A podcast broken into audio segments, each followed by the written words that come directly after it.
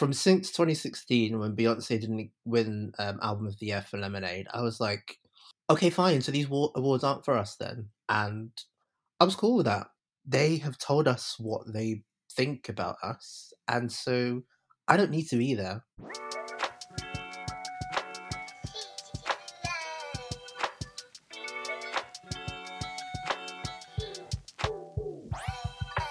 Hey everyone, and welcome to the Black Canvas podcast. This is episode thirty-seven. I'm going to give an apology right at the top of the episode because I am unwell at the moment, so that is why I sound very, very nasally. So yeah, it's that time of year, guys, so deal with it. So I've just told you how I'm feeling. I feel like shit. How do you both feel? Oh, gosh. What's the segue queen? Literally. I try, I try. Go on, how you feeling? Hopefully better than me. Yeah, I'm, I'm actually doing all right, you know, surviving Narnia and all that, but I'm good. I am preparing to get out of this England. So yeah, I'm good, ma'am. Lovely jubbly.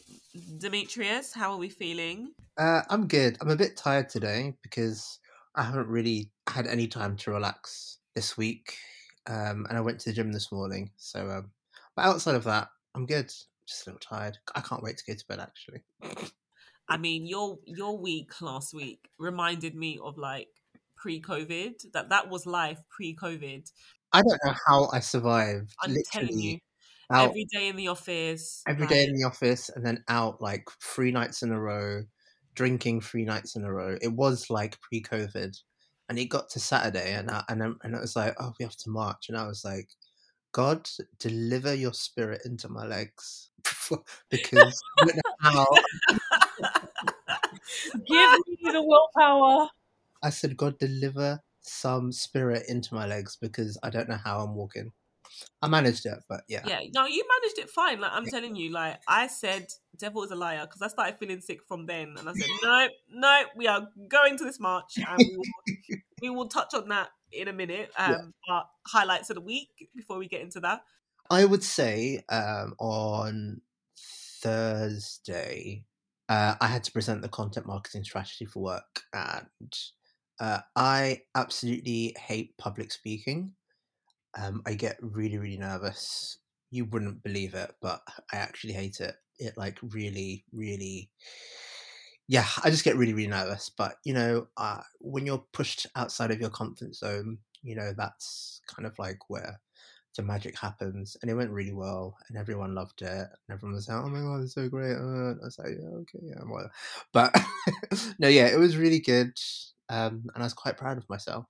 That was my highlight. Lovely. Tiff? Guys, I had a long week as well, um, but I'm so happy I got some commissions done. I'm finishing my last one before I go on my trip now. So yeah, I that'll be my highlight, because I was just under so much pressure with time, because obviously I still have to do editing, you know, I can't stop. Do you know what I mean? I can't stop being a parent and all those other things to do it. So, yeah, it was a tiring week, but I got it done. And the client was so, so happy, went off on a trip, sent them off. And so, yeah, I feel good. It's just really satisfying when you complete um, a commission and give the pieces over to the client. It's just such a satisfying feeling. So I'm I'm feeling good. I'm feeling good. And I loved your pieces. You you sent us like yeah some images, some images really and like a little reel thingy in your in our group chat, and I was like, wow, like you're super talented, Tiff. Thanks, guys. Can't I'm being I'm being serious about wanting to commission something. I think I want to commission like a nice chunk. Like I love cardigans, like chunky Ooh, cardigans. And stuff. Yeah. So I'm thinking something like that. I just need to find an image of what is in my head, and then yes, I will share it with you. Yeah. Oh, I'm I'm so happy you guys. Like mm-hmm. it, like it. Lovely. So yeah, that's my highlight this week. I really? At least I have one prepared semi, but tops. Yep. Um, I would say my highlight. Um, I think we met up. So after the march on Saturday, um, Dems and I met up with a. I think we can kind of call her a friend now. And we actually met her at the um, protest that was outside of Parliament all those weeks ago. Um, so she's an American lady. Hey, girl. And you know how Americans are, like, they don't care. They just come up to you, like, like hi, let's be friends, like kind of kind of vibe. And we met up with her for a bite to eat after the march on Saturday. And it was just really nice, really, really nice to just meet up with like a fresh face. And she is just incredible. Like, I really love her vibe and the fact that she just put herself out there. I really loved that because I'm trying to do more of that. And it was just a great conversation. So, um, yeah, so before we get into like the main body like of the episode, I will just, we, as I said, we went to the National March. That was on Saturday. So this is like the, what number are we at now? Seven, eight? It is, I mean, we've been, there's been a lot. We went to the um, pro-Palestine march in London on Saturday, and while we, we we were able to get the speeches at the end, and at that time they said that there was about a quarter of a million people. So mm. I think if we're talking about over one hundred days and we're still getting those kind of numbers in London, I think that's just, that's incredible. Mm. The momentum is still there, even after almost what three months, people are still coming out. Um and what was really interesting about the march for us on Saturday is that we were actually approached for an interview. Uh. Um interview of him. See how you guys don't want to give me the lowdown when I'm absent. Oh no, Tiff, honestly, it, it oh, no, was, Tiff, you did not want to be part of this interview. It was not worth like oh. us, like honestly, like we were just there marching along, you know, minding our business, having a bit of kiki, you know, chanting all sorts, right? And then we get approached by, it's like, oh, would you would you mind um, giving us an interview? And we're like, okay, sure. You know, we talk for a living. Why not? And we're like, where are you from? And he was, what did he say again? He said he's from a anti-Semitism charity. Yeah. I said, okay, well, oh, me. Wow. I was like, okay, me too. I mean, I'm I'm against all forms of racism, so okay, let's go. Yeah, yeah. That's why I was like, okay, yeah. yeah. Like, do you know what I mean? Like, it's all it's all good. Do you know what I mean? And I mean, we won't get into the nitty gritty of it, but it was obvious that they did not realize who they were going to approach. um, like I don't know what he thought. Two of us as well. What'd you say? And between the two of us as well. Yeah, like I don't know. Maybe he thought, oh, wow, what these these blacks just here, just on a on a Saturday. Let me just That's have exactly a. I don't know what he thought. Yeah, because the way he zigzagged through through people to to pick us. Yeah. Like, he literally he made a beeline for us. Yeah. I'm telling you, like, you got a quarter of a million people out of the march. Like, he was very intentional about approaching us. Yeah. Um, and the questions were very interesting. And what I will say, I definitely will not take the credit because Dems answered most of the questions and Dems bodied those questions, right? Like, bodied those questions because he was, it was very strange. One of the questions was, he must have said something about how, oh, um, Israel doesn't want Gaza. And both me and them immediately looked at each other in such confusion, like, oh, right, well, I guess I'll just go home then. Like, what? The way we the way we looked at each other, we were like, this interview is over. Yes. Like, he, and it's... he knew straight away that I clearly have approached the wrong people here. Because we were, oh, I need just, to see that footage. Honestly. We were just spitting like facts upon facts upon facts. Like, do you know them ones where it's like, if you're if you actually approach someone who reads, right? Yeah, and actually know what they're talking about, because he said something along the lines of, "Well, where do you want um, the Israelis to go?" And we were like, "Well, where do you want the one point two million displaced Palestinians to go?" Like, it was just a very. He clearly was there to try and stir up. I don't know, like to try and claim anti-Semitism from mm. the March. And we've said this multiple times on the podcast, but I think that, not even I think, I know that having a pro-Palestinian um, stance comes from a place of anti-racism, right? Yeah. As in the full picture. Like, you don't just pick and choose what kind of discrimination or what kind of hate you want to align to. Like, it's a blanket, like, I do not support any form of racism, any form of hate, any form of bigotry. Like, that's where that comes from. And the fact that, you know, nearly three months on, people are still wanting to sort of be willfully, willfully ignorant about the purpose of these marches really grinds my gears. But it was an interesting conversation. It definitely was an interesting conversation. And the way that that guy, and he was a really nice guy. Yeah. yeah. Um, the conversation. Well, I, I was seventeen, yeah. Yeah. The conversation was really polite. Like, I was super polite. Tups was super polite. But the way that he was just trying to like weave the conversation to kind of get a certain narrative out of us, at one point we were like, Tops and I just looked at each other and were like, why are we, why are we still standing here? Like, you, you can't get what you want, so why are we still here? And after a while, he kind of got it, and he was like, oh, okay, okay, thanks for thanks for talking to us. Yeah, let's move on. And I said, yeah, and we were just like, thank you so much, and have a wonderful day. Yeah. And that was that. Yeah, very interesting. We've not been approached at the moment. With you two, honestly, I can actually see it in my head that you two like, right, mm. Well, no, not really, but yeah, let me tell you why. Yeah. Nobody regretted helping you two. Like, like one point he said, "Oh, what do you think? What do you? What word do you think of when you think of Zionism?" And I just was like, "White supremacy, bruv! Like, what the hell? Like, what are we saying here?" Like, it, it was he just didn't know what to say. When you said that, he didn't know what to say. Right, he was not ready for it. Nope, nope. And then he was then he was talking about, oh well, um, a, a lot of uh, Jewish people uh, are Arabs as well, were descendants from Arabs, and I was like, why are you bombing your own people in Gaza then? There you go. Like, it was it was such a um very like very simple questions, and have very it just it, again it's just another illustration about how not uncomplicated this whole thing is. Yeah, like, like very very weird questions with very simple answers. Yeah, yeah. Like, the media narrative is, you know, the Middle East conflict is so complicated, and you have to have like a PhD in Middle East studies. When actually, no, it's not that complicated. And when you really sit down and think about it and challenge some of these narratives, you'll understand that it is not. And that's why knowledge is so important. Mm. So, yeah, it was, you know, a nice little sparring back and forth and, you know, just sharpening my knowledge and stuff. So shout out to him. I'm sure he won't be using the footage. So... So it's all good. But yeah, uh, shout out to Palestine Solidarity U K who put on these marches. Um, it is not an easy thing, I can imagine. I mean, there was food there, like it was a lot. So shout out to everyone who went. And I think they've announced the next one. So yeah, they have. So the key U K dates. Um, so the seventh of February is the Workplace Day of Action. And then the tenth of February is the National Day of Action. And then the seventeenth of February is the National March for Palestine. So that is a that is the global day of action for Gaza. So it's not just our national march, but there will be various marches around the world. So we're basically sort of coming together um, in solidarity. Um, so not just in the U K, but around the world. So yeah, more information to follow closer to the time on those ones. Um, but yes, in a dramatic U-turn, we are going to talk about an event that we attended last week. Dems, what was it called?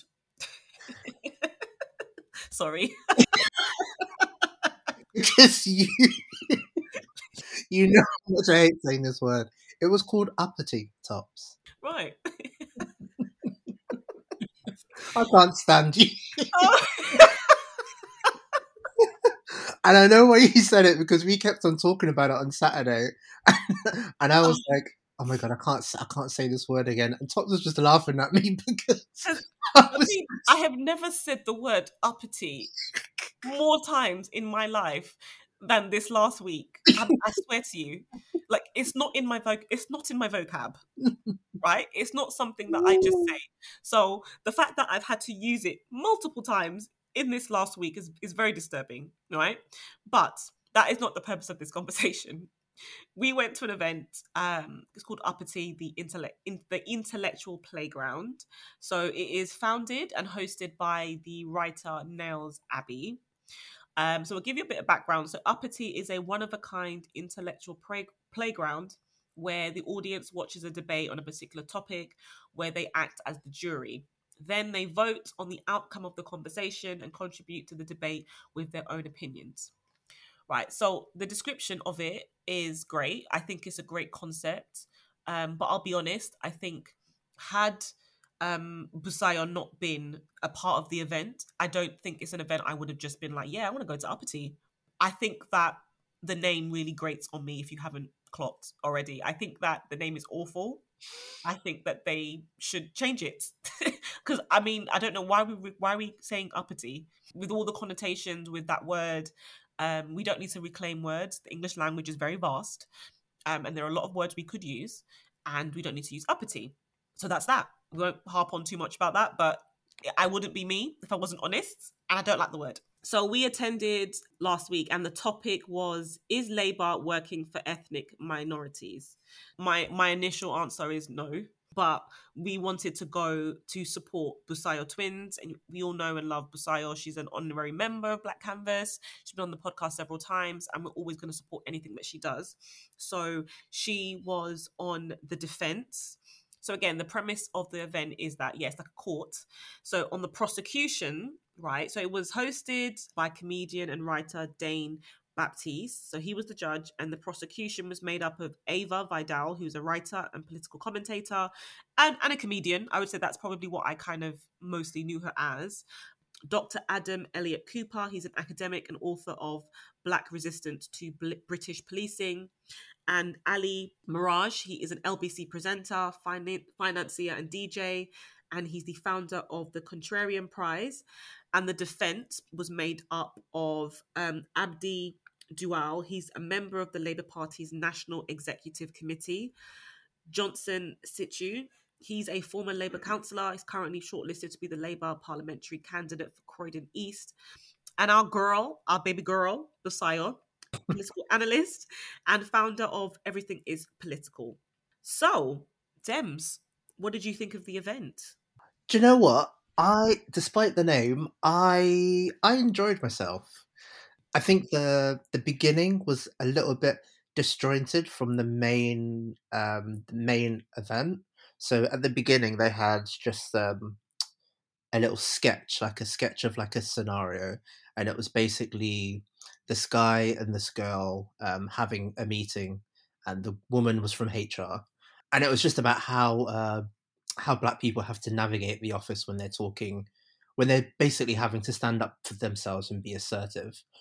And then there was an interview with uh, Yemisi Adegoke as well, and I just found found those two bits a bit disjointed from the main event, but they were still good and I still enjoyed them. But um, yeah, it felt a little disconnected. And the main event, I quite enjoyed just everyone giving like their speeches, like for the defense and prosecution, and giving their reasons, and just the reactions to people who were um, defending Labour, Labour outside of Busayo, because obviously Busayo doesn't doesn't see Labour as anything worth voting for. Like she even said, like, she's got no skin in the game when it comes to Labour, but she's just here to do what she's supposed to do. And I really, really enjoyed the way she put, um, like, a clever spin on it and was just speaking about, yes, Labour hasn't been doing great, but we have to think of the long game. We have to think of a strategy. So I kind of liked her spin on it. Um, I didn't really agree, but I, I just liked that her take on it was just so fresh and not, oh my God, you need to support Labour because they did this thing twenty years ago, which is what the other people have been doing. But no, I, I, I enjoyed the event, and I really enjoyed, you know, just being in community and hearing other other Black people and other people of colour, like talking about their views on politics and how they feel about the Conservatives and the Labour Party. So it was just nice and refreshing to have conversations about politics that aren't on the timeline or aren't on a feed. Because at the end of the day, we've said this before, it's all good tweeting tweets and writing posts and getting viral, but we're not going to change community and build community online. It has to be in person as well. And it was just nice to be in person with people that look like us talking about politics. I think you summed that up really, really well. I pretty much agree with everything that you said. Everything said about Busayo was spot on. Mm. She was very honest about Labour ain't shit. Like basically they're, they're not. So but the spin on it was excellent. I think that she put a lot of thought into that, and it was an excellent spin. Like you, I don't agree, but it was an excellent spin, and she has some really great points, like really really great points um around us being politically engaged and understanding the system that we we exist in. I think that's really important. When you're going to engage in the political process and when you're going to exercise your right to vote, you need to be engaged in the political process, understanding what does the two-party system mean, right? What is their manifesto, right? It's not, it's not enough to just be hung up on one policy. even though I believe that the one singular issue around the genocide is enough to not vote for Labour. Personally, I think that that is a single issue that you can decide on who to vote for. However, outside of that, it's important to understand like the whole picture. So what what is their stance on foreign policy? What is what do they want to do around education, healthcare? Like all of these things are really, really important. So yeah, like Dems, I appreciated being out of being off of the internet for a second and actually just engaging with humans one-on-one rather than it just being behind like a computer screen or a phone, because actually most people aren't actually on the timeline. I think it's very easy to get caught up in Twitter and in Instagram and feel like the whole world is on social media, but actually they're not. I tried to look up the statistics and didn't have enough time, but but most people in the, are not on the timeline. So when you come out of social media and actually engage with people outside, you'll realize that there's a lot of work to do, a lot of work to do. And this event definitely showed that people are tired, um, at least for those who are for the prosecution. There were some really great arguments. What was there a highlight for you, Dems? I think the highlight for me was realizing that, I say this a lot, like, how it's twenty twenty-four, how are you like politically lost? Like, girl, get politically found soon, because to be politically lost, that that's like a year ago. Like, where are you? But it's interesting, just like you said, I think everyone is just living online and not realizing that engaging in politics in the real world is actually a lot more complex and needs a lot of work. And listening to people talk about how they don't know what to do, or they don't know who to vote for, or they're politically lost, I'm like, ah, okay, this is again the time where I need to extend a bit of grace to people, because like you said, everyone just thinks that you're online all the time. And this was just a wake-up call for me to realise that not everyone is, I don't even want to say well-read, because that sounds a bit elitist, but it's true. Like, no one's well-read or schooled on the political process and political language, or even feel like they can be as politically engaged as we can and actually feel that they can do something about it. So yeah, for me, the highlight was just having that um, hyper awareness that it's okay to be confused or afraid of what to do, but you know, we're a community and we all need to kind of like help each other and encourage each other to think differently and dream big. Yeah, um, I agree. I think there were several moments in the event, particularly in the bit where we where there was audience participation. I think that was probably the best bit for me, mm, in just listening mm. to what other people had to say. Um, and there was like a few comments that have stuck with me. There was a a young lady who was actually sat like on our side, and when she spoke, she said something like, you know, like dare to dream kind of thing. Um, that yeah. really stuck with me, because she was just like, look, enough. Like, you know, voting for the lesser of two evils is still evil. Do you know what I mean? Like, we're not encouraged to dream, particularly in this country. Like, we're not encouraged to dream. Mm. Um, we're not encouraged to really, um, because at least in America, you know, you've got the whole, like, even though for all their faults and whatever, you know, the, the delusion can be admired for, for, for a, like, in a way. Do you know what I mean? Because you do need a level of yeah. delusion to be successful. Like, you do. You need to really have that self-belief. And sometimes that does come from a place of a bit of a delusion. Yeah. We don't, we're not encouraged to do that in this country. We're, we're, we're encouraged to toe the party line. You know, we're encouraged to be prim and proper. You do it this way, you work. Do you know what that's called? That's called being politically traumatised. Mm, mm. Okay. Mm. Like, yeah, we are traumatised. Is we were always scared to, like, make a definitive right, decision. Right, that's your, literally what you've just said.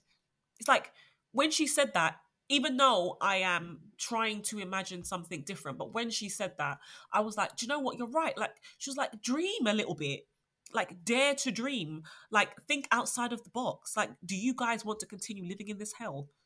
I don't. Do you know, right. Even in your wildest dreams, people still can't imagine a better life. Like, we're mm. talking about hypothetical here. We're not saying that this is going to be it. We're just saying, just think for a bit. And when she said that, I thought, do you know what? She's right. And then another guy stood up and he said something about, again, thinking about things more broadly. the political system in this country needs a complete overhaul. It's not just about Labour or Conservative, it's actually the political system itself. The two-party system does not work. The whole first past the post bullshit doesn't work. It needs, it needs, it needs an overhaul. It needs to be changed. You know, one one of the man, um, promises that Keir Starmer made was he was going to abolish the House of Lords. He's he's he's gone back on that promise, as with everything else. Like, the high priest of backpedaling. Like, these are all the things that, again, we need to think bigger. We need to think bigger, and it's not even radical to look outside of the two parties. It's not. It's not. It's literally your, your democratic right. Civil right. right. It is not radical for you to say, do you know what? I've historically voted Labour, but at the moment there is nothing that Labour are saying or doing that aligns with me, right? Do you know how absurd it is to then go and reward them with a vote? Like, that doesn't make any sense. And then there was some mm. stupid analogy, yeah, that some babe on Twitter tried to give. I think she's like some political commentator. She gave some, it was, it really, wow, I was so annoyed. She said, for those that say Labour is Tory light, I get it. The way I see it, if I'm trying to make a healthier choice, I'd go Diet Coke rather than full fat. Both are... Oh, get the fuck. Sorry. Sorry. Both. Right? No, no, yeah. Literally my yeah. reaction. Both are far from ideal, but if those are the only two options in the shop, what else can you do? And then she said in brackets, and yes, it's a shit shop. Do you know what you can do, guys? You can get the fuck out the shop. That's right. What you can do. And take off the clown makeup when you're done as well. Do you know what, guys? Do you know, I was discussing um, the show with Busayo, right? And obviously she was, like you said, she presented her ideas and a spin on why it's tactical to vote Labour still and all of that stuff. And I, for a second, was like, do you know what? We're actually delusional to think that any Green Party, any Socialist Party will ever run this country. I was actually like, yeah, yeah, it's all cute, you guys, yeah. But it's just it's just not going to happen. But then it's true, you know, it's just so annoying. It's frustrating. But Top said, do you know how stupid it would be to reward them with a vote? And that, I think that's the key point here. As much as at the moment I'm being a pessimist, I can't see it going any other way. I just feel like this is what we're left with at the moment, right? But...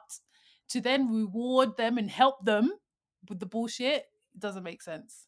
Like that. It doesn't at all. And that's why I keep saying, like, let's at least try and, like, fuck it up for them. Do you know what I mean? Yeah, so they have to rethink. Because if the percentage, the percentages of people that previously voted Labour specifically um, and Tory now voting um, outside of those two um, party-led campaigns, they're going to be like, hmm.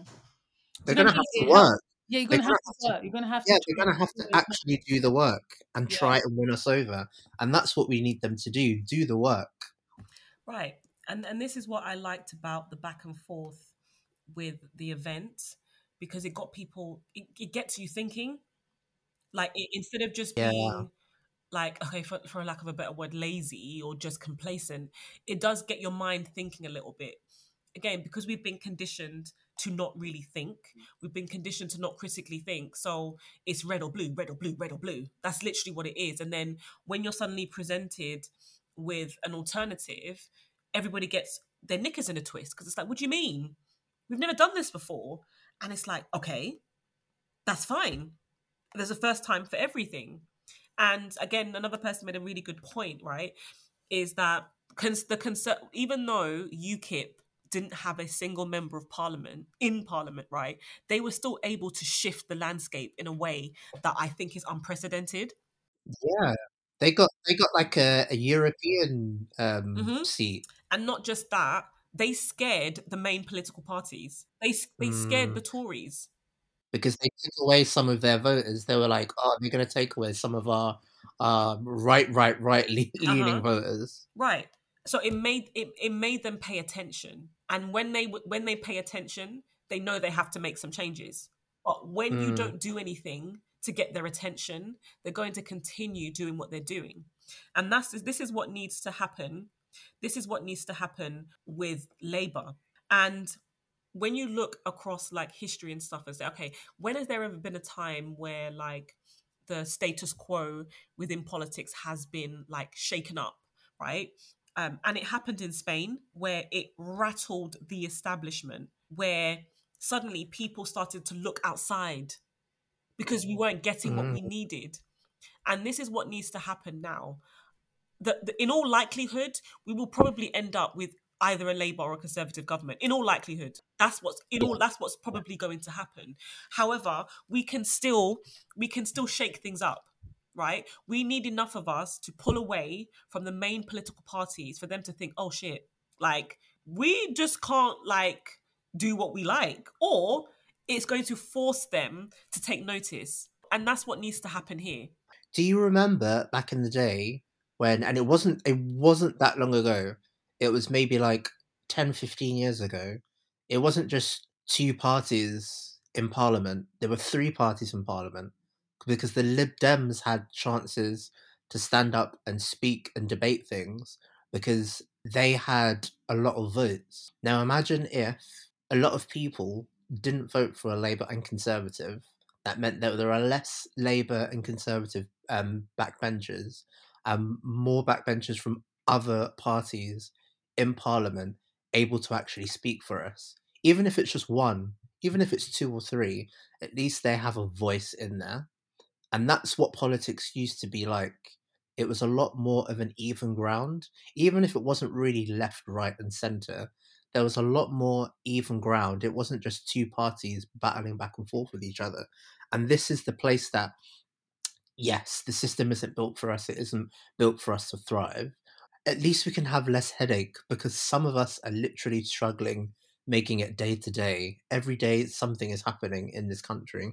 But at least when it comes to politics, we can just have just a little bit more balance within Parliament when it comes to diversity of thought, because there is zero diversity of thought in Parliament at the moment.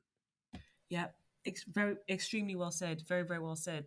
That that's what needs to happen, because again, when you're in a general election, you're not necessarily voting for um, Keir Starmer or Rishi Sunak unless you actually live in their constituency. Like, and this is what I said at the event. It's about, and Dems has always maintained this, you need to engage in local politics. Like we saw at the march on Saturday. Um, that Leanne Mohammed, she is running um, in um, Ilford as an independent mm, as an yeah. independent candidate. She's a British Palestinian, and she is running as an independent candidate. And we're seeing more and more of that in the last couple of months, that um, people are going independent because they don't want to align themselves with Labour anymore, because they are they no longer align with where they are in their lives. And I think more and enough, more of us need to start doing that.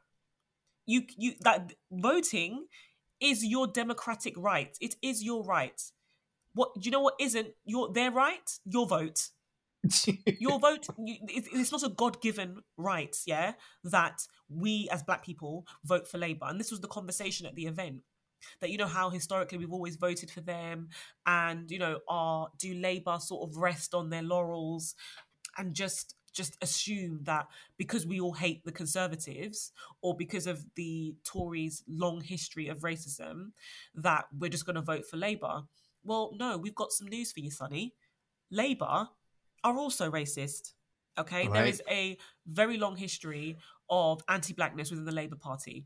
So even if, before we even get on to the way they treated Jeremy Corbyn, or the continuous backbench, um, backbiting, U-turns and everything that Keir Starmer is doing, they've never addressed the anti-Blackness in that party, ever. So to answer the question at the event, so we all had to vote. I guess we were essentially the jury, and we had to vote on whether we felt that Labour was working for ethnic minorities. And what do you think? The, the overwhelming answer was no. Yeah, and it was overwhelming. It was overwhelming. And yeah, even though we are just, we're not the entire like Black population or the, the entire ethnic minority population, but it definitely is almost, it does give a sense of how people are feeling. And I think, mm. and what we now need to do is capitalize on that. Like, people saying that they're politically homeless in in in of itself isn't a bad thing. What is a bad thing is if you just remain there, because it's it's lazy. And I'm and I'm talking to myself because I was the same a couple of months ago. It's lazy because it's like, all right, red, blue, don't like either of them. Okay, fine, I'm just going to disengage. And it's like, well, no, there are other alternatives, and we need to move away from feeling like we only have one or two options. We don't. We absolutely don't. And speaking of moving yeah. away, that one guy, the black guy who was a conservative, the um, probably the only conservative voice there, when he got up and stood up and walked around the centre of that room to say that black people don't know how to organise, let me tell you something. Sorry. You can go to hell with Labour and the Conservatives. Go to hell. Because the way he stood up with Vim to say, oh, well, black people just don't know how to organise. He was so lucky that we were in a public place. I'm just going to say that. I think Ava answered him as well, and then I said something as well. And it's just like, this is one of the reasons why we need to read, and we need to be intentional about reading our history, particularly when it pertains to in this country, because I am convinced that there is a large section of our history in this country that is being forgotten. And for someone so young to actually have that in his mind and say that, have the confidence to say that in a group of, of a group of black people as well, I'm just like, where do you get your information from? Because like I said in, in the in the debate, like I come from, you know, activist stock, you know, like my mum and my grandparents were out there uh, marching against police brutality in Hackney in the eighties and nineties and in New Cross as well. And I know my history, and I know there was very much uh, uh, activist, uh, group-focused, community-based activism going on. And I don't know how you don't know. I really don't. And one of the big reasons why it's not happening anymore, not because we we are not able to organise or don't know how to organise, but the reasons why we don't have so many organisations in that force since the nineties is because of institutional racism. It's because of the government. It's because of the police. Look at Spy Cops.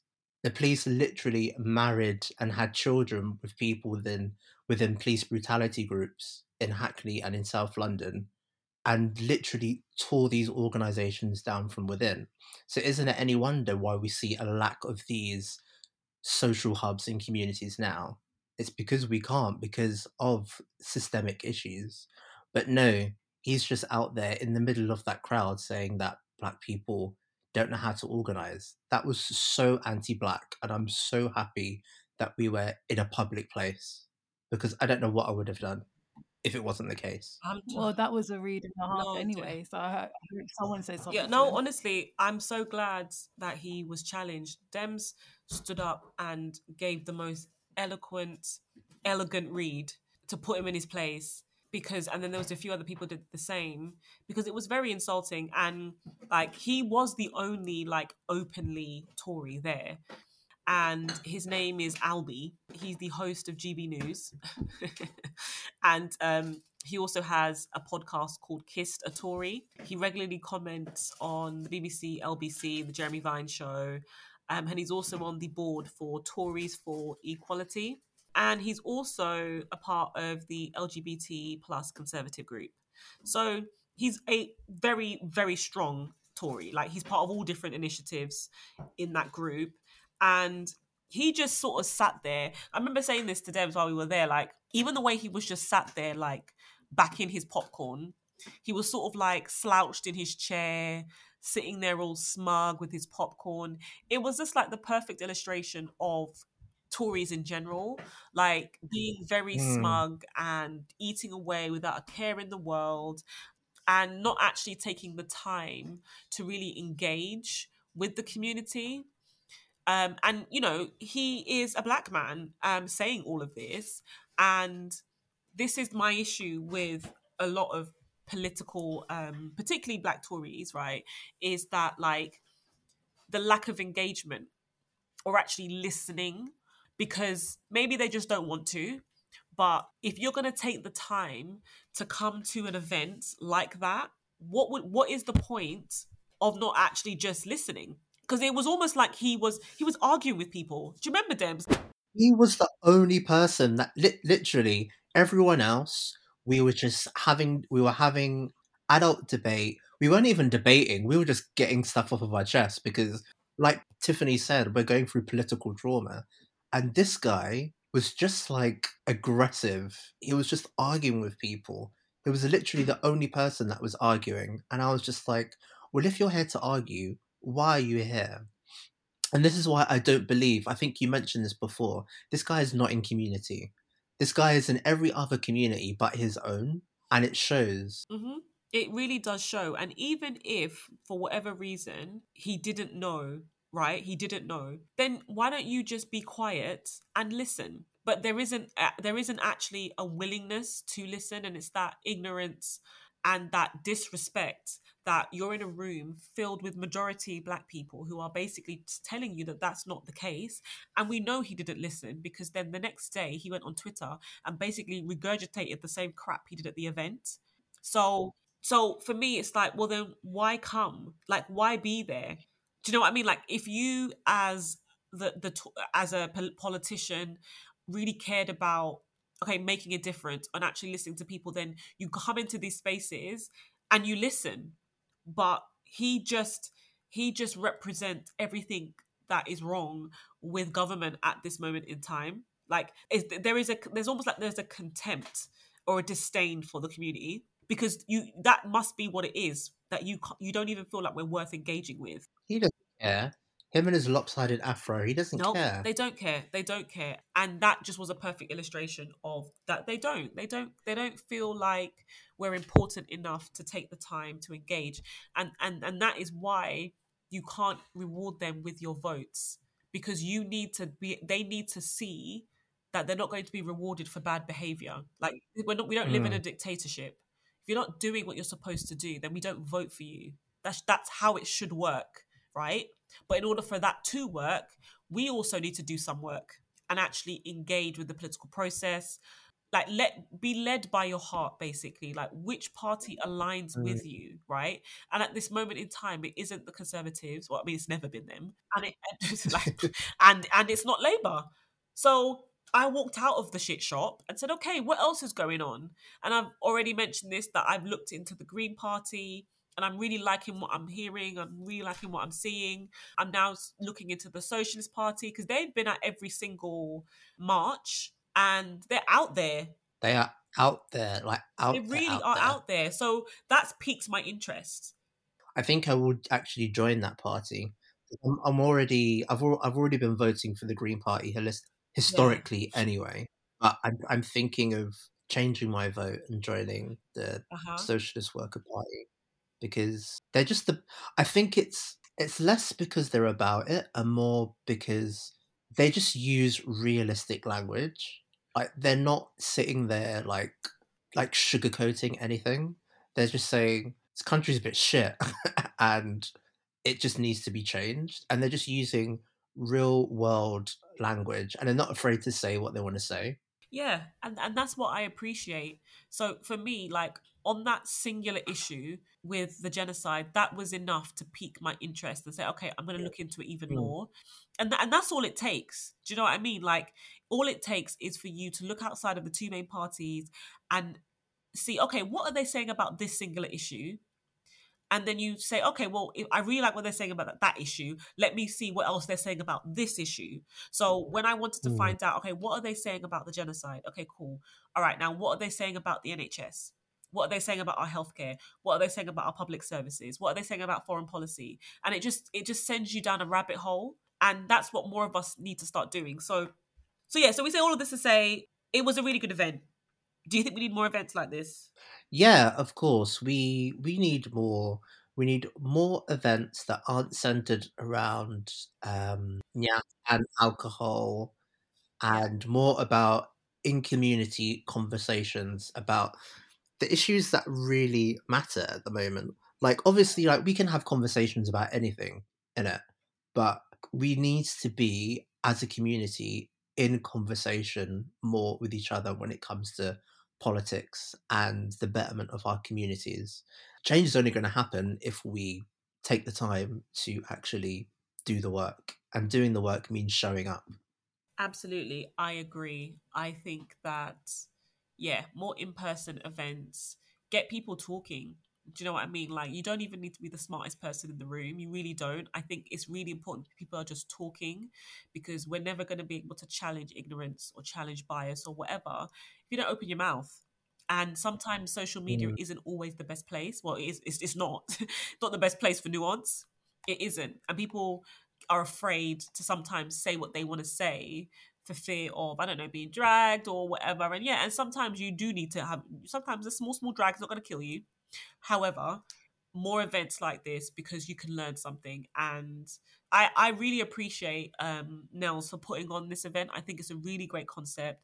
Despite the name, I do think that it's a really great concept. And I think leading up to the general election, it would be nice to see more of these kind of events springing up, bigger events, because it's really important to try and reach as many people as we can. Um, and, and particularly because a lot of people are feeling um, like feeling that fatigue. A lot of people are still really hurt by what's happened to Jeremy Corbyn.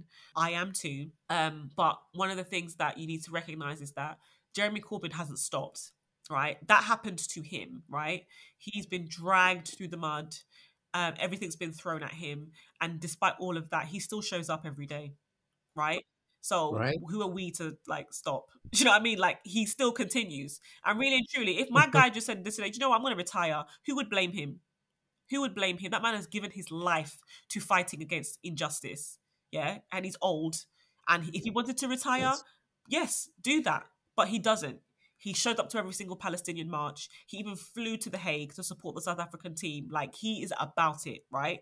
That is enough for me to say, do you know what? I'm going to continue.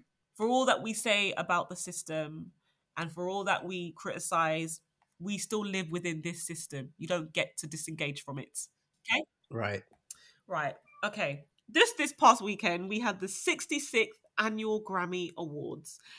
And a lot of press has dubbed it the Year of the Woman because female artists have dominated the major categories. So yeah, so they have dubbed it Year of the Woman. Um, I would like to just make a slight amendment there. I think it's the Year of the White Woman. And it's very important to make that distinction um, because we're going to get into it. So the really big wins of the night, Taylor Swift won Album of the Year, and she actually made history because she is the very first artist to win Album of the Year four times. Very appropriate there. Um, Song of the Year went to Billie Eilish for What Was I Made For? And Record of the Year was won by Miley Cyrus for Flowers. Can I just say that Flowers is a bop? Do you know what? I don't even know if I heard that song. Oh my God. I just hear it all. I was singing it today in my head and I was like, why am I singing this song? It's just always, it's just always it's on somewhere on every, in the background. Like, you can't escape it. It's on everywhere.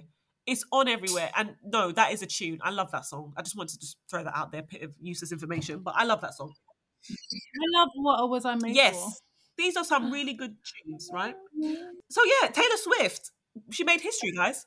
Oh, she made history lovely. Four nice times, you know, Album of the Year, four times. She actually has... So she, she also announced at the awards that she will be releasing her, I think it's her eleventh studio album. Um, how old is she, man? eleven, you know. How old is she? Let me just Google. She must She must be. Oh, she's... Oh, wow. She's thirty-four. thirty-four! She's older than me. No, do, do you oh, know what? Shit. Let's just let's just stay on that for a second, yeah? Because that's intentional. The way she's packaged, yeah, is in, is is intentional, right? And, and me saying this isn't this isn't groundbreaking news. Of course, she, of course, she's packaged a certain way. But it's intentional because, you know, she's only like a year younger than Adele, yeah. And Adele's been packaged a certain way.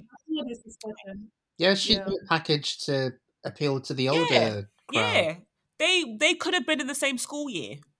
So, did she deserve? I mean, have you? Did, I mean, I'm sure neither of you listened to the album. No, I don't ask me about Taylor Swift. Honestly, I have no idea. Oh, okay. Well, it seems like it seems like I'm more of a more of a Taylor Swift fan then. You're a Swiftie. No, I'm not. You're a I'm just familiar. Like, she does have some bops. She does. But do I think that she has bops that warrant winning the Album of the Year four times? No, I don't. Is it really a win for women? Nope. Nope. Nope. Nope. I mean, we, nope. we could just, no. to be honest, this could apply to, like, this could also apply to, like, the award season just in general, because there was also some discourse around yeah. the Oscars and certain people being snubbed and stuff like that, right? And look, I don't think that this is a win for women, because I feel like the issue that I have, and it's not necessarily with Taylor Swift, right? It's about it's about what she represents. Um, and this isn't, mm. well, I mean, th- this isn't to take away from her talent, because I think that when you're talking about stuff like this, I think it's also important to be able to have the, the correct, like, perspective. Like, if you've never listened to a Taylor Swift album, right, then you can't, it's really, you, like, I'm not really going to listen to your opinion, is basically what I'm saying. I think that it's important to engage with what we're talking about here, then you can actually have an accurate opinion and say, okay, fine, yes, she was snubbed, right? And I think a lot of people are rightfully upset for Beyonce because, you know, many people stand for Beyonce. And of course, Beyonce is the greatest musician of our time. Like, of course she is. Taylor Swift even cites her as an inspiration, right? She knows, yeah? I think Taylor Swift is actually very talented. I think from a um, from a songwriting perspective, but she's safe, right? Taylor Swift is safe. She's inoffensive. She's, I saw somebody describe her as vanilla. Everybody likes vanilla. Like, she appeals to an audience that is, is safe. I think that's the word I'm looking for. Like, there isn't anything offensive about her, right? She is the quintessential, like, American girl next door, right? Um, she could be your best friend, right? She could be your sister. So I've often, so even though I feel that she is talented, I've often kind of struggled with her success because I don't know where it's come from. Like, am I am, am I alone on that? I'll be honest. I honestly don't care about the the Oscars or the Grammys. I do not care about Taylor Swift winning Album of the Year. Like, from since twenty sixteen, when Beyonce didn't win um, Album of the Year for Lemonade, I was like, okay, fine, so these awards aren't for us then. And I was cool with that. I, I wasn't doing no Oscars, so why we need to get, we need to get them to look at us and to give us our things, and we need the Grammys to really recognise black talent. I was like, they have told us what they think about us, and so I don't need to either. And also, when you think about it, why are we doing up Avengers Assemble for these artists that are billionaires? Like, if Beyonce really wanted to say something about not getting this award, she would have said something. Like she said, the best revenge is your paper. Well, Jay-Z came through for that, didn't he? Well, that's well, trust the black man to, to show up and and mm-hmm. say nonsense. Um, so again, again, it was just... I'm just like, why are we here? Why are we here begging, begging, begging for these for these fake mm-hmm. gold awards that sort of just don't mean well, anything? We're gonna, we're gonna we're gonna talk about it. That's a brilliant segue. Thanks. Sorry, I know you're running short of no, those. I, so I thought I'd give you thank one. You. I mean, yeah, I just it's just it's the it's the cultural dominance of her that I find baffling. Like, this is not a talk about whether she's talented or not, because yeah, I do think she is, but it's just the dominance that I find baffling. But anyway, right. So Jay-Z was awarded with some kind of lifetime achievement award that's in honor of like the Doctor Dre thing. And, and that is a separate conversation in him in itself. Cause I think that the fact that Doctor Dre has like some philanthropy or something award in his name when he has very well documented um, abuse of women, it, it's just, the whole thing makes me sick. But anyway. So he got up on the stage to accept this award and use that time to basically call out the Grammys about, you know, his wife and the fact that she has never won Album of the Year and how even by their own metrics doesn't make any sense. She is the most awarded artist of all time. She has over thirty Grammys, so she's definitely not short of Grammys, but one could argue the most significant Grammy one could win is Album of the Year, and she's never won it. So if you haven't seen his speech, it's, it's all over um, the internet. But personally, my two cents on his speech is that, and then also once he did his speech, he got off the stage and he used his Grammy um, as a cup. he poured some some some wine or some expensive champagne or whatever, and he drank out of his Grammy. Very unhygienic, but whatever. Personally, I didn't feel that his speech was a flex.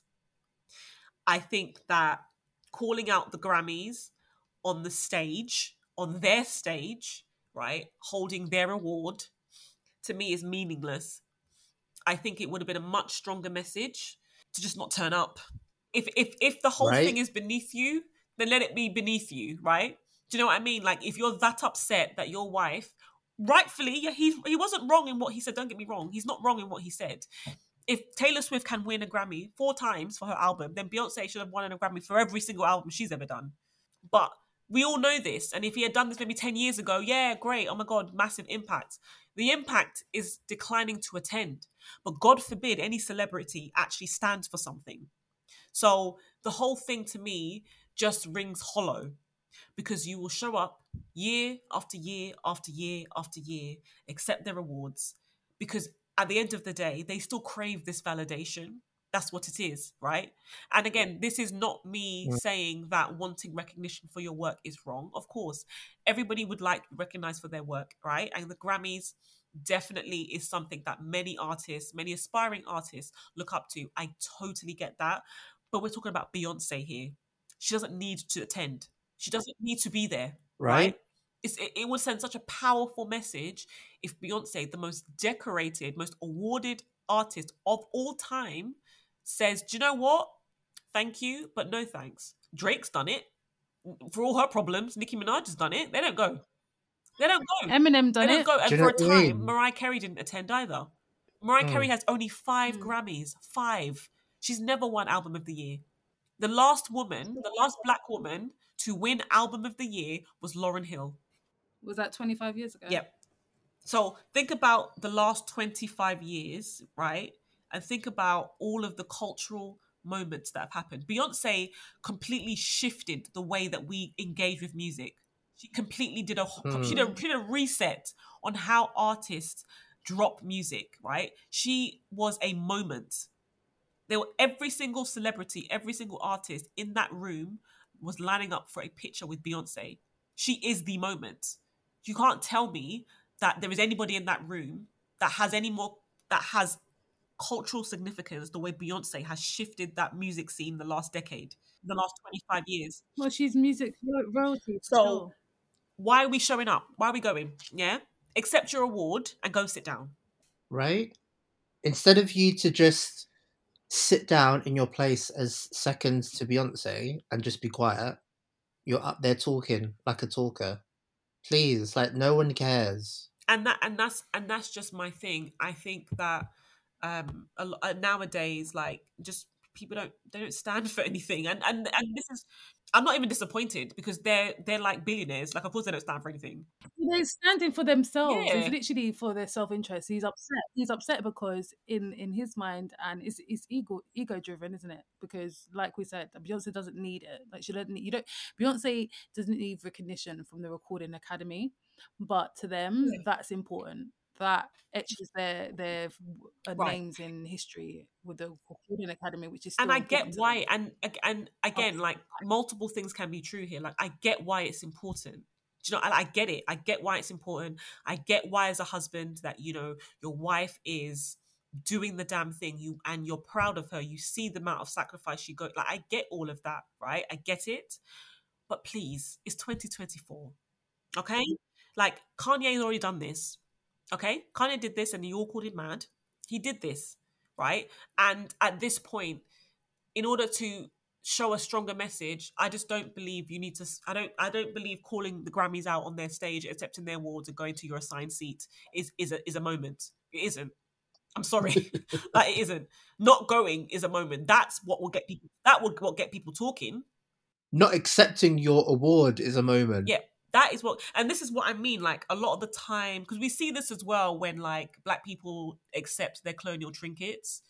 It's like, you know, I had to do this, you know, like, I just, you you write all these articles about why you needed to accept it, and it's just like, no. Oh, shut up, man. Like, just, just accept it. You wanted, you want the validation, right? And yes, Grammys come with all kinds of stuff and whatever, and these colonial trinkets come with all kinds of stuff. We know that, right? I would have more respect for people if they were just honest about that they wanted that. It's the same thing. All you people out there that accept with colonial trinkets, you don't need to come and tell me and be writing like a five-page letter on why you needed to accept it. It's meaningless. It's it's all it's all hollow. And this is the kind of activism that a lot of people like engage in. This mm. meaningless, hollow activism. You think it's a flex. You think it's a win over racism, or you think it's a win to get up on their stages and accept their awards and be in their circles and basically beg. And like, you're you're not, it's not the flex you think it is. And we need to kind of grow up and move away from this hollow activism, because it doesn't do anything for anyone. It's individual, it's self-serving. So it's a very long way of saying, um, congratulations to Taylor Swift. I mean, what else did it say? Congrats to her. Congrats to all the winners of the night. And just very like last thing before we move on from the Grammys. Um, do you know what I think is like missing from award ceremonies that we used to have like years ago? Like artists, actors, singers, like they used to make political statements. Like they used to really stand for something. They used to use those stages. Um, for it was a moment, and we've not had that in a really long time. Um, but what we did have, because I was watching thinking, hmm, is anyone going to, I guess, talk about the fact that there's an ongoing genocide? But Annie Lennox, she called for a ceasefire during um, her Grammy performance. So she performed on the backdrop of an image of Sinead O'Connor, may God rest her soul. Um, it, she, it was a tribute to her. And we know that Sinead O'Connor was about it. Like Sinead O'Connor was really about it. She she, was on job. she really was on job. Like she called out um, the Catholic priests that were doing their nastiness, and she got black. Like they almost, I think they excommunicated her, like the Catholic Church. Like it was yeah. a big thing back in the day. And this is what I mean. Like uh, artists like, were about something. They stood for something. Um, and we don't really see that anymore. And that could be a whole podcast episode. So we won't get into that. But Annie Lennox did.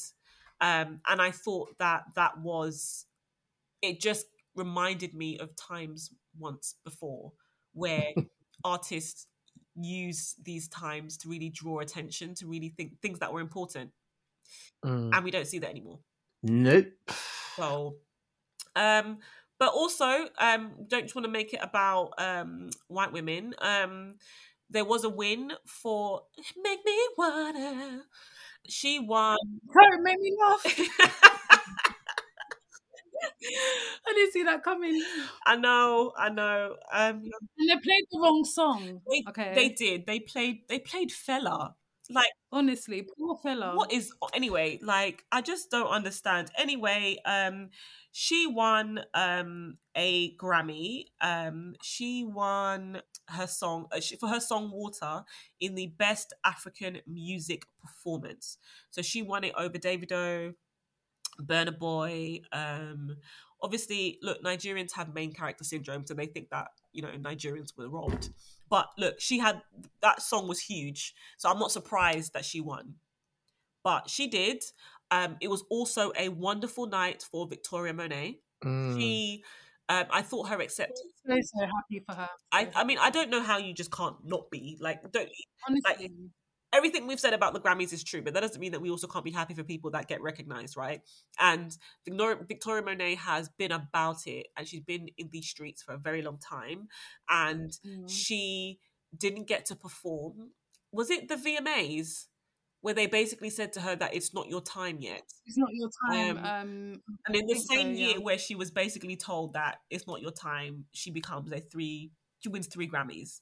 So I saw her acceptance speech, and she was like, you know, this is like a fifteen years in the making. And she just sort of represents someone who works hard, um, and has finally been rewarded for that. And like I said, I just feel like I don't know how you can't be happy for her.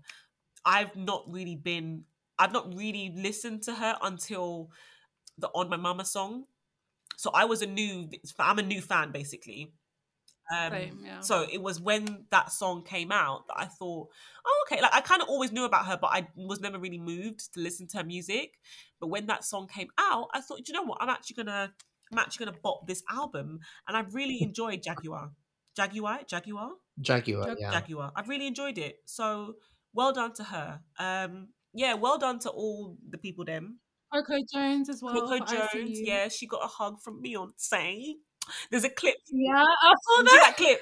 There's a clip where Beyonce's yeah. walking through the crowd. Ice Spice smiling like a... Ice Spice ran up to her like the fan that she... I mean, we're all fans, but anyway. But Beyonce didn't hug her. No, I hear it. I hear it. I get why she would do that. Yeah, like, enough, we, all, we would all do the same. But Beyonce chose... With all the people that came up to her, she only hugged Coco. Yeah. So I thought that was lovely. So yeah, congratulations to all the winners. I hope you enjoy your Grammys. It's off for Snooze, my favourite song on the album. Sorry, Scissors, my babes. I mean, all these all these girls have been robbed, man. They've all been robbed. Yeah, it was it was a yeah, it was bittersweet. It's like some people got robbed, some people got acknowledged early in their career. So it's like yeah, yeah. I just like I just think it's just unfair. Like, I'm sorry to harp on about this, guys, but I just feel like it's not even just the Grammys. Like, it's just in general. Like, we this is just life in general, that like black women, black people have to work ten times harder for like a fraction of what is given to white people. It just it it just grinds my gears. And yes, as much as I can disengage from the Grammys, the Oscars, and whatever, it is just an illustration of life. It it is just life, and it just frustrates the heck out of me that we have to work so hard, so so hard for a fraction of what is just handed to other people, and it just it really upsets me. But speaking of Grammy Award winners, Kandi is a Grammy Award-winning artist. She's a beautiful songwriter, very successful, very, very rich. But she's also the star, one of the stars of The Real Housewives of Atlanta. And she was at the Grammys and she made an announcement. She announced that she will be leaving The Real Housewives of Atlanta after fourteen seasons. And I said, yep, yep, yep, it's about time. Bye, yeah, Kandi. just go, just go live your movie, babes. It's it's okay, it's okay. I think it's time. I think that... especially if you watched the last season.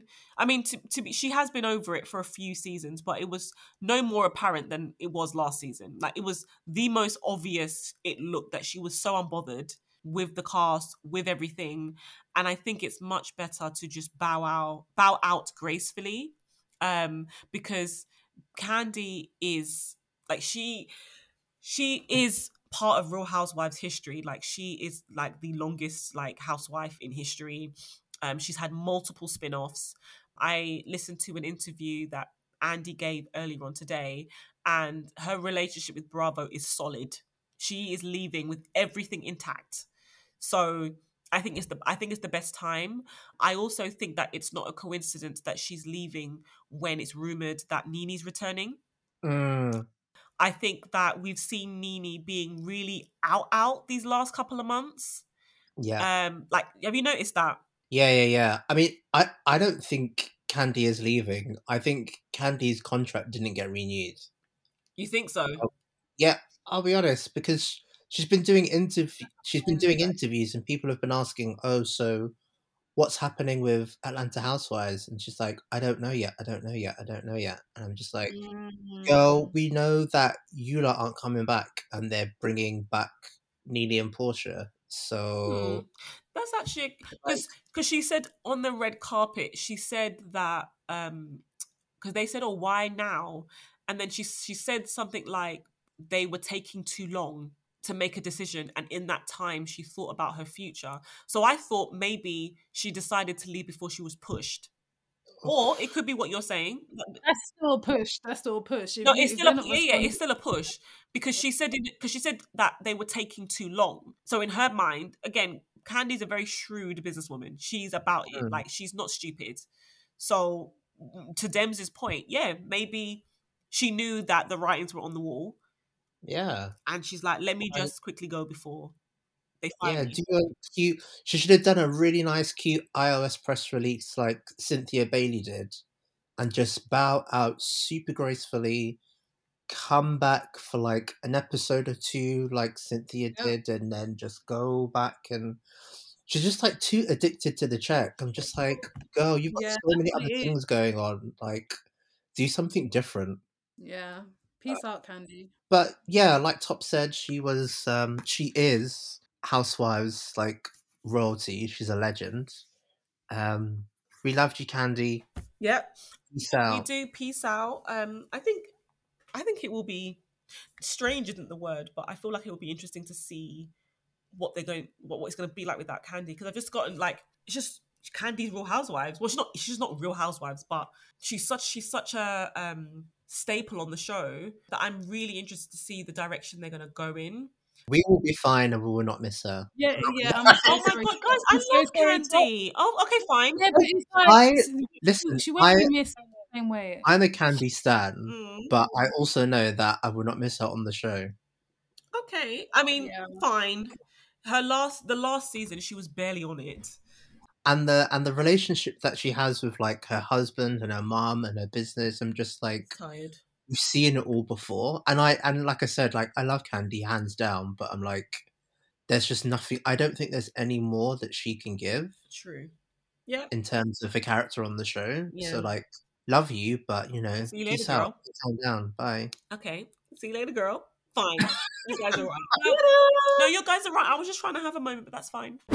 All right, my loves. So yeah, we've really gone around the houses, man. Grammys, Real Housewives, like. Uppity, like it's been a lot. So yeah, before we go, we are going to give you this week's spotlight, and I'm going to hand over to Tiffany to do this week's spotlight. Hi guys, yeah. So this week's spotlight is Yemisi Adegoke, and Yemisi Adegoke is the senior reporter at the B B C. She's part of the team responsible for the recent documentary and podcast exposing the crimes of rock star Nigerian pastor T B Joshua. In season two of her podcast, World of Secrets, The Disciples, the podcast investigates the cult of Nigerian prophet T B Joshua, um, which is a story of miracles, faith, and manipulation told by people from around the world who gave up everything for one of the most powerful religious figures of the century. Um, lured by T B Joshua's claimed healing powers and the promise that one day they could be like him, they live as disciples in a guarded Lagos compound cut off from family and friends. So it's a cult, essentially. Um, and I'm, it's really interesting exploring these. I always find these types of documentaries interesting because cults, well, the power of um, cult leaders always links to um, social political issues in that area. So it's always linked to poverty, it's always linked to a poor um, structure, social structure in the area. So it's always interesting to see how these, you know, it, it highlights their evil, really, that they're willing to exploit um, these factors of people's detriment for for their good, really. So shout out to Yemisi for highlighting that and, you know, giving voice to those that wouldn't have had it, to be honest. So yeah, we'll be listening, reviewing it soon, so wait and listen out for that on the podcast going forward, and listen to Yemisi's podcast World of Secrets now wherever you listen to your podcasts. So that was the spotlight for today. Yemisi Adegoke, thank you so much, love. Um so yeah, I've listened to a the first episode of World of Secrets, so yeah, really looking forward to us getting into that and reviewing that. Um wow, again, another Round the Houses episode, but we did a lot today. We did yeah, do we a really, lot. We really did a lot. Did. And there was we even did. a lot of stuff that we didn't say that, you know, there's just, honestly, guys, we don't have that much time. I mean, look, if you see what is on the floor at the moment in terms of the topics we threw away, it's just what's on the editing floor. Like, there's a lot. But yeah, we only have limited amount of time, but the world is a crazy place, my loves, and we're just doing the best that we can. So as always, if you are not following us, please do give us a follow. We are on Twitter and Instagram. We are Black Canvas T V. Um, and shout out to all our listeners as well. Um, because we've been going out a bit more recently, we're actually meeting some of our listeners, and it always, always floors me that people listen. Hey listeners. Like, obviously, I want people to listen. This is our own little world, guys. Talking you, because my... Because Tiffany and Tebs are my, they're my actual friends. So when we're chatting, we're just like, with this chatting. With just like, chatting. So it still stuns me every time people like say they listen, and we, we do not take that for granted. Honestly, we are just three people having a chat every week, learning, unlearning, sharing what we like, what we don't like with you, and we are just ourselves. And the fact that so many of you are liking it and engaging with it, and even if you don't, and because we again we take we take constructive feedback, we're always ready to listen to what you have to say, but the fact that you take the time every week to listen to us, we do not take for granted whatsoever. So shout out to all of you listeners, those of you that come up to us as well, we love it. Thank you so much. It's really encouraging. And on that note, we also wanted to say that we turned one last week. It's been one year since we launched this episode, this podcast. And what a year it has been. It has been an incredible year. It's been, we started this, we it wasn't perfect. It, it you know, we do a lot of this ourselves. No, actually, no, we do everything ourselves. Everything ourselves. You know what I mean? We do everything ourselves. Like, this is literally everything to ourselves. And yeah, I think it's just a testament to anyone out there who wants to do anything and you don't feel like it's perfect. Just start. Just start. Like, we didn't have everything we wanted at the time we started, but we just were like, do you know what? If we don't do it now, we're never going to do it. And look, we're one year on and we, we're still here. We didn't give up. Right. You know? I'm still, um, I still can't believe it's been a year. It doesn't feel like it, it but doesn't. when I look back, When I look back, I'm like, wow, like a whole year we've been doing this. Mm-hmm. And it's like, yeah, just like what Top said, like if you ever feel like you want to do something, just do it and just try and be consistent as possible. Like we've we've missed some weeks. There are some weeks where Tiffany hasn't been here. There are some weeks where, where we're late for an episode. But, you know, like life happens. Mm-hmm. And as long as you're consistent and you still have that drive and that commitment to create something, then just just do it. It's all about consistency. The consistency may not be perfect. It may not be the way that you want it, but just show up and show out and be consistent. Yeah, I was just saying that it's important to be accountable to yourselves, you know, the dreams that you have and things that you want to focus on and that you're genuinely interested in, because we are, we're not always perfect, but we're accountable to each other. So yeah, we have a really good team, we're accountable to each other, and we just try and keep going and we'll perfect as we go. So shout out to us, man. Yeah. Shout, shout out to us and shout out to all you listeners. Um, thank you for for being here. And yeah, we are one. Oh, God, first birthday. Right, we're going to get off. Um, thank you so much for um, listening and making it to the very end of this episode. And all of the information, as always, in terms of all the platforms, the resources, all that stuff is always in the description below. So please do check that out. There's some really great resources there for you. And until next week, we hope you have a wonderful week. Whatever you do, be great. And we'll see you next week. Bye. Bye. Bye.